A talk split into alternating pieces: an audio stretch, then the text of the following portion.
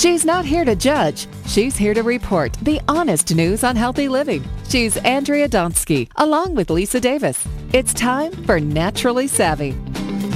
Lisa Davis along with Andrea Donsky, and today we're going to be talking about armpit detox, toxic deodorant ingredients you must avoid. But before we jump in and bring in bring in the wonderful Lisa Beres, I just have to say that I I can be very smelly. According, excuse me, to my daughter, I'm extraordinarily smelly. So I I use it. I know I use the toxic deodorants, but only once in a while if I really need to be oh, somewhere where I don't want to stink.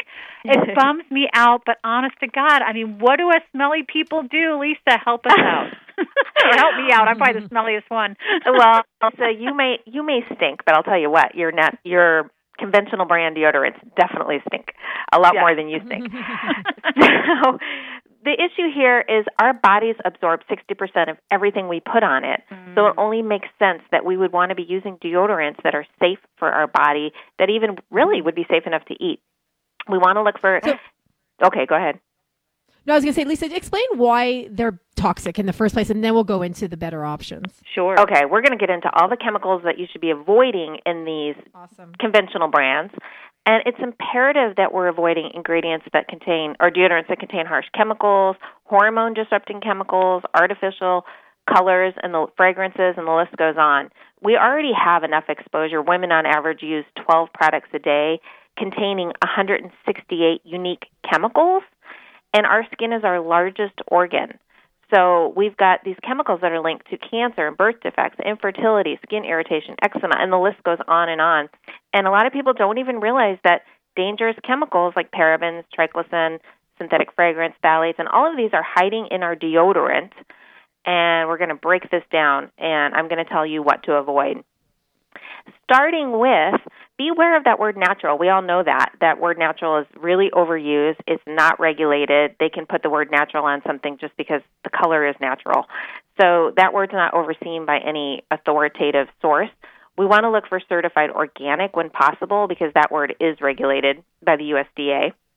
And um, certified organic, meaning that it has a third party certification with it, not just the word organic, because again, that can be um, greenwashing but some of the typical ingredients that we find in conventional brands are aluminum. This is the main one that literally clogs your pores. Think about this. Your your armpits are right near your lymph nodes, right? Mm-hmm. Which is your, you know, connected to every part of your body, as well as your breasts.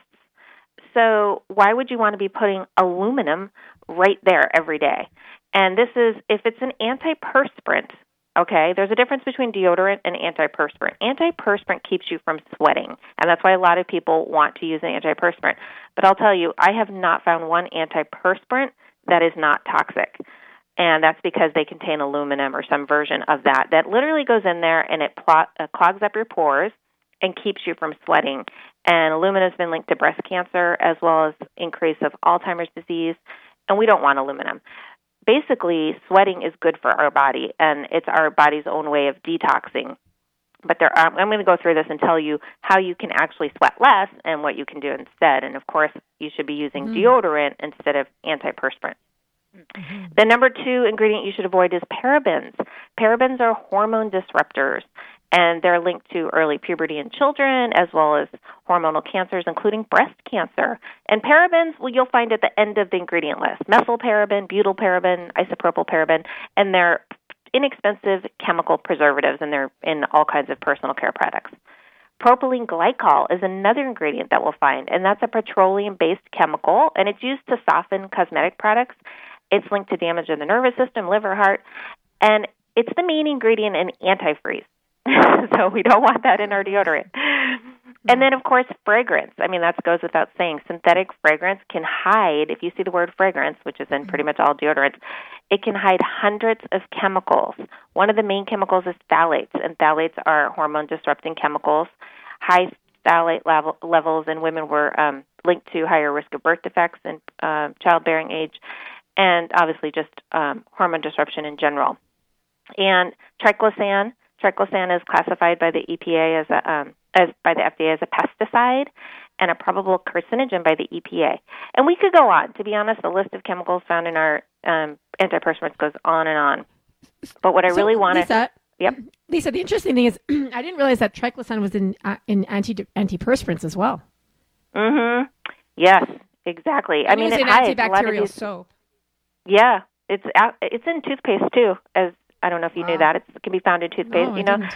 they Well, I need these. brands, ladies, because Okay, let's seriously, let's talk names. I'm the only one over here putting this crap under my arm. So well, first, right, we got to get you off that Mitchum. I know uh, Lisa Yeah. told me off the air that she uses occasionally Mitchum, and you know that's just bad. You don't want any of the name brands. Avoid. I so, know. um, the ones that I like, I love. um I like a spray because I feel like a spray gives you like an instant, really fresh smell, and to me, it has a cleaner feel. There's this new brand called Via Nature, and I love it. That's what I've been using, and they have. you say um, Via or Via? Via V I A VIA. Okay. nature and i the one i'm using now is rosemary and sandalwood Ooh, and nice. they're 100% pure essential oils and a lot of these essential oils are actually antifungal antibacterial right so you're getting those uh, those properties without using chemicals and they use no aluminum no propylene glycol no parabens no synthetic fragrances and i love that one there's also one called um herbavia which is kind of I think you have to get that online. It's also a spray. They have like um lemon sage or jasmine grapefruit and they're organic. I love that and they even have a little travel size. Um and then there's have you heard of um, Nourish Organics? I have heard of Nourish. I just haven't. noticed them at Whole Foods recently. I love that brand too. That's a, actually a um uh what do you call it? A stick deodorant and that one comes in flavors like fresh fig, wild berries, spiced citrus, almond, vanilla, and even unscented if you don't want any scent.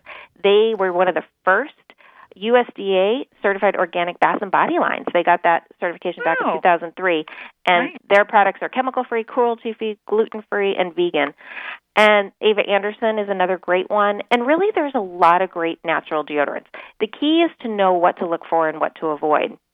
Right? You so know- you want you know to be sure You know what's interesting, Lisa, is that you know for me for the longest time. I mean, I've been using natural deodorants for over 15 years now, and it took me a very long time to find them that worked for me. Even the natural ones, and you hear this all the time, like, "Oh, it doesn't work. Oh, that natural one doesn't work." It, and it didn't. And even for me, who you know, I eat probably cleaner than the majority of us, is I could not find one that worked for me in particular. And two of them that you didn't mention that I do want to mention that I found was one of them was just on Dragon's Den called PiperWai. It's uh, has charcoal in it. It's P I P E R W A I, and they did get an investment.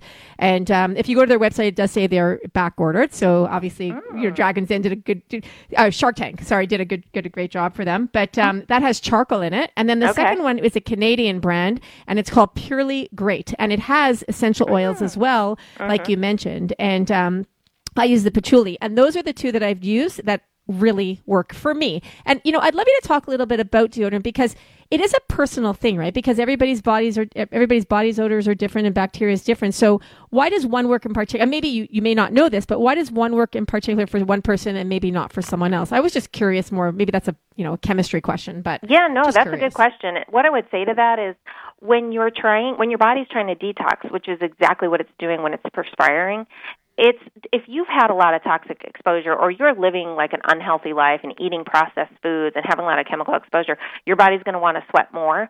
So when you initially switch to a natural deodorant, you're going to notice it. You're going to notice a lot of sweating and it's going to be that's why I suggest an armpit detox where you literally cleanse your armpits and for 2 weeks go off your toxic deodorant and try a natural deodorant because you really need to get those chemicals out. So once it, um Andrea, you live a clean life. So for you, you're you're going to probably do better on certain ones that maybe don't have as many ingredients in there for you. And I'm like that too. I do well with just a simple spray. simple, Um, yeah. And you can make your own deodorant. And I'll tell you real quick with coconut oil, baking soda, and cornstarch.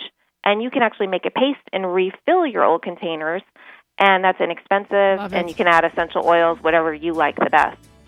But the Lisa, key is to awesome. detox. No, we love it. And I think we should do a show on detoxing. All right, I'm Andrea Donsky. Out of time with Lisa Davis. This is Naturally Savvy Radio. Detox your armpits. Stay well.